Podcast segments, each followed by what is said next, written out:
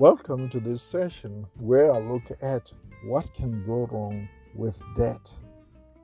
So, in the last session, we looked at Tony, an imaginary character.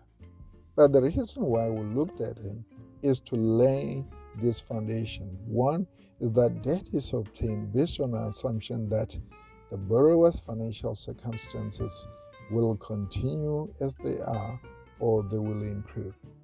So we assume that the person borrowing money will continue to have monthly income, that monthly income will either increase and will not be lost, and that that person will continue to be able to service the debt based on the income that will be received in the future. We assume for some, you know, to a level, we assume that the income will grow.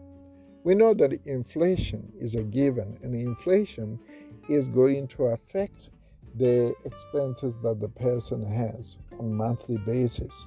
So electricity costs increase, petrol costs increase, that affect food prices, which then increases the overall general expenditure of the client. Even if the client is not eating more than what they used to eat, their price of food will increase. So there's some level of increase of income that we're building.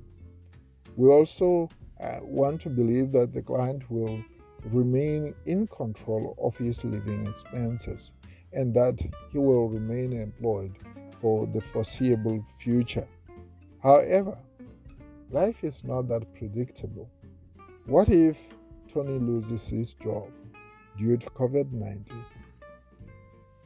What if Tony becomes disabled and is no longer able to work?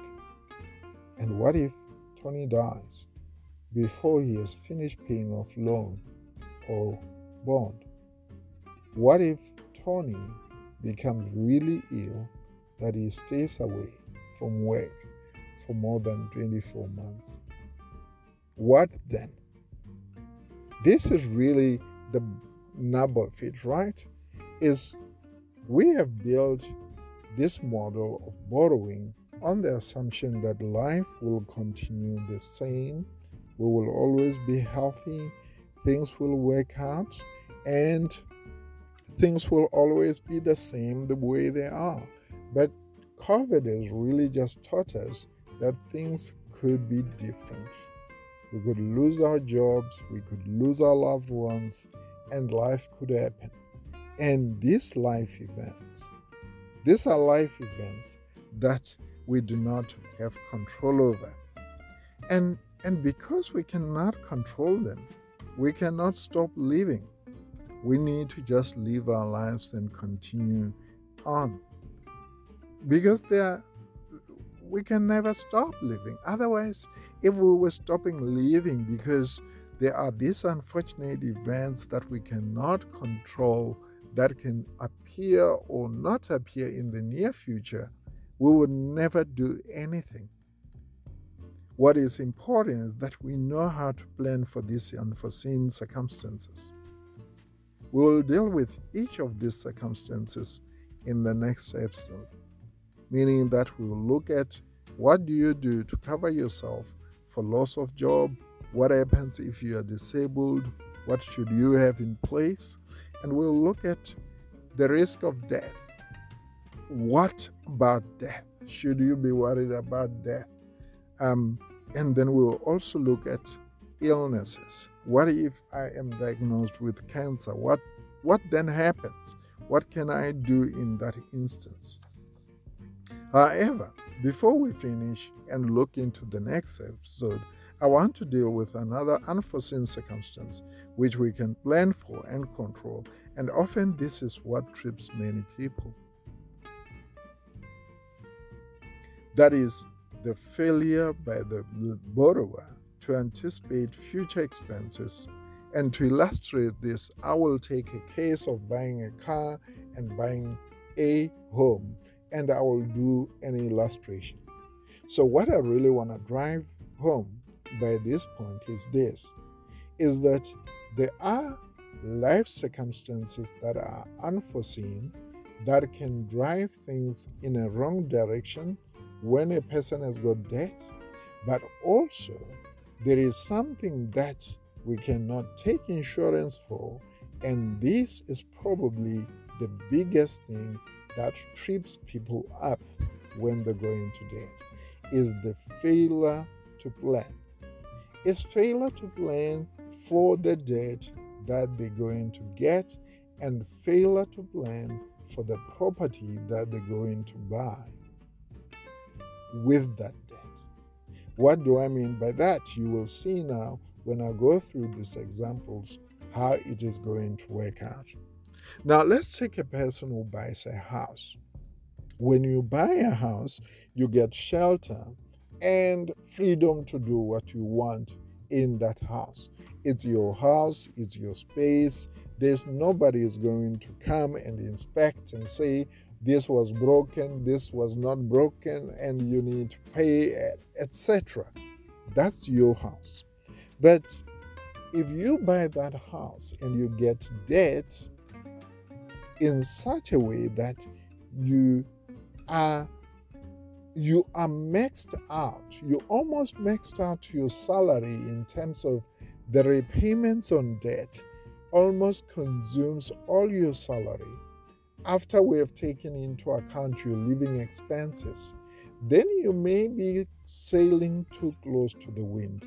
There may be problems coming down the line. For example, a person who is borrowing to buy a house must anticipate the following expenses.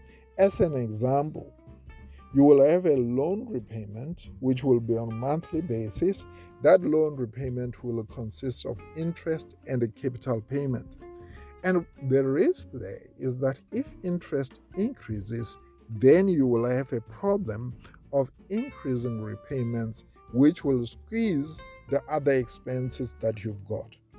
The next one is where people fail to realize that when they buy a property, there will be transfer duties that are cost you need to pay and end up pushing them into higher debt than what they wanted.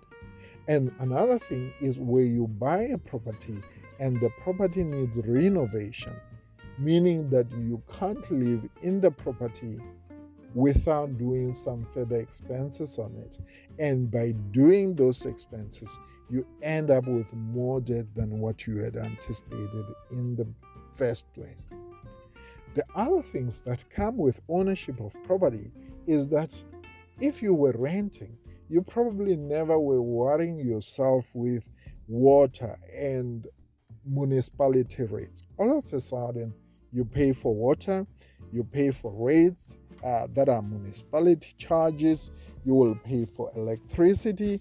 Obviously, electricity, you were paying for that before already, but the electricity may be a little bit more because now you're not paying just for one light or three lights or two lights inside your space, but you're paying for the whole house and the outside light. We're talking about property insurance, household content insurance, regular repairs, renovations, security services. If you haven't foreseen these expenses, some of these expenses will be introduced on your monthly bill, and some of them will just come as and when. So, for example, let's say you buy a property and down the line, when the rain comes, you start realizing that the roof leaks and you have to do roof repairs. That is going to be an expense you had not foreseen. And if you didn't plan properly, this can throw you off. So, failure to foresee this cost may mean that the borrower is under the pressure that he did not foresee. And also, on top of that, you will be under the impression, first, first and foremost, under the impression you can afford the property, but you actually could not afford it. The same applies with buying a car. So you get mobility, you get freedom of movement, you can go wherever you want when you want, but there is still loan repayment. There is petrol that needs to be paid. Petrol can go up Now we're talking about quite a lot of money that needs to be spent on a liter of petrol, regular servicing that needs to come into play, insurance on that car, trigger that comes into play. So if we fail to anticipate these costs, we may find ourselves in difficult financial situations. So, what do I mean by that?